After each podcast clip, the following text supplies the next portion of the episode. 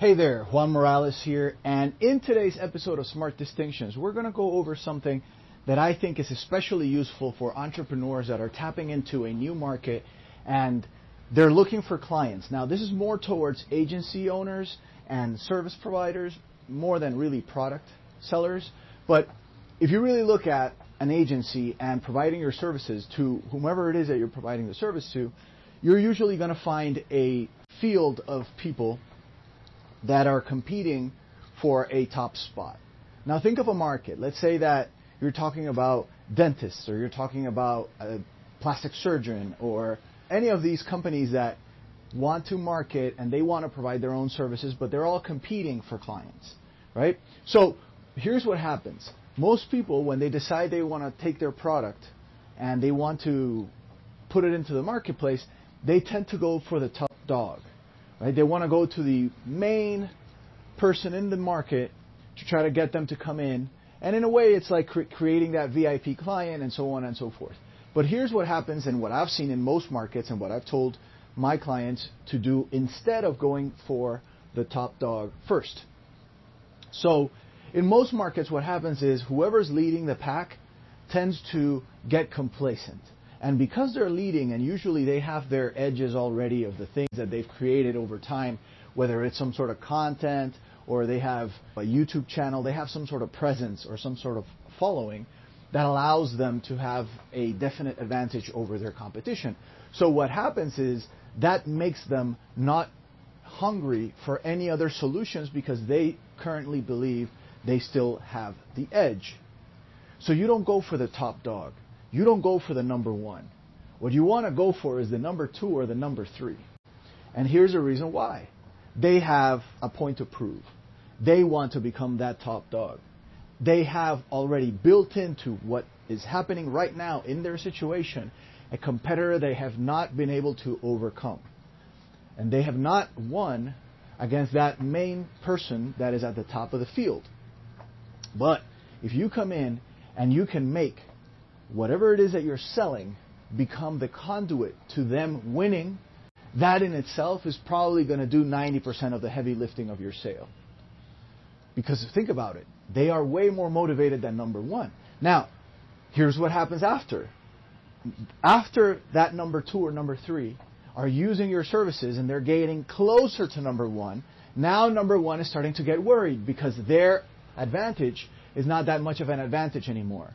Because obviously, and especially if you're strategic about it and you're working with number two or number three, what you're going to realize very quickly is you're going to look at the weaknesses that number one has that maybe their competitors have not seen.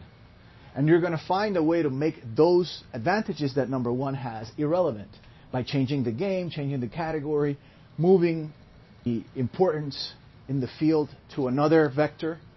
But at the end of the day, the most important thing is that once they feel that heat from the number two and the number three, now they're ready to go in and acquire services or whatever the thing is. Right? Now, here's what I suggest.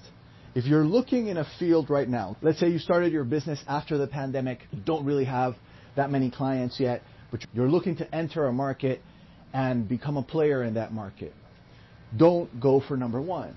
Instead, look for number two or number three because they have the performance and they have the funds, let's say, to pay you, but they have this built-in need to beat number one.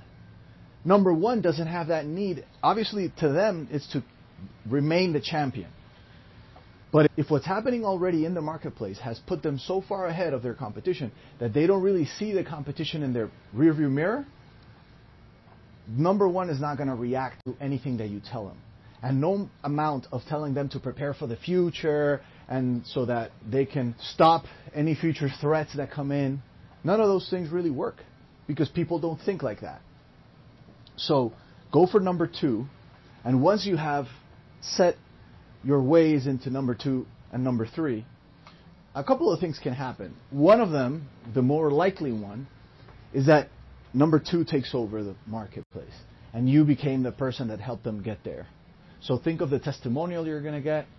Think of all the client work that you can get from that because you turn a number two into a number one. And this is really a secret to leaping over your competition. Because your competitions, everybody's going to fight themselves to try to get the number one. And to get the number one person, they're going to throw their prices down. They want that client because they see number one. Don't waste your time with that. Go and work with the competition. And you're going to see that the competition is highly motivated to succeed because they're not there. And as the classic ad that came out for Avis, which was, we're number two, so we try harder. So this is why I call this the Avis principle. You don't want to go for number one, forget about it. Not if you're starting, right? If you already have the prestige and number one comes to you, then yes.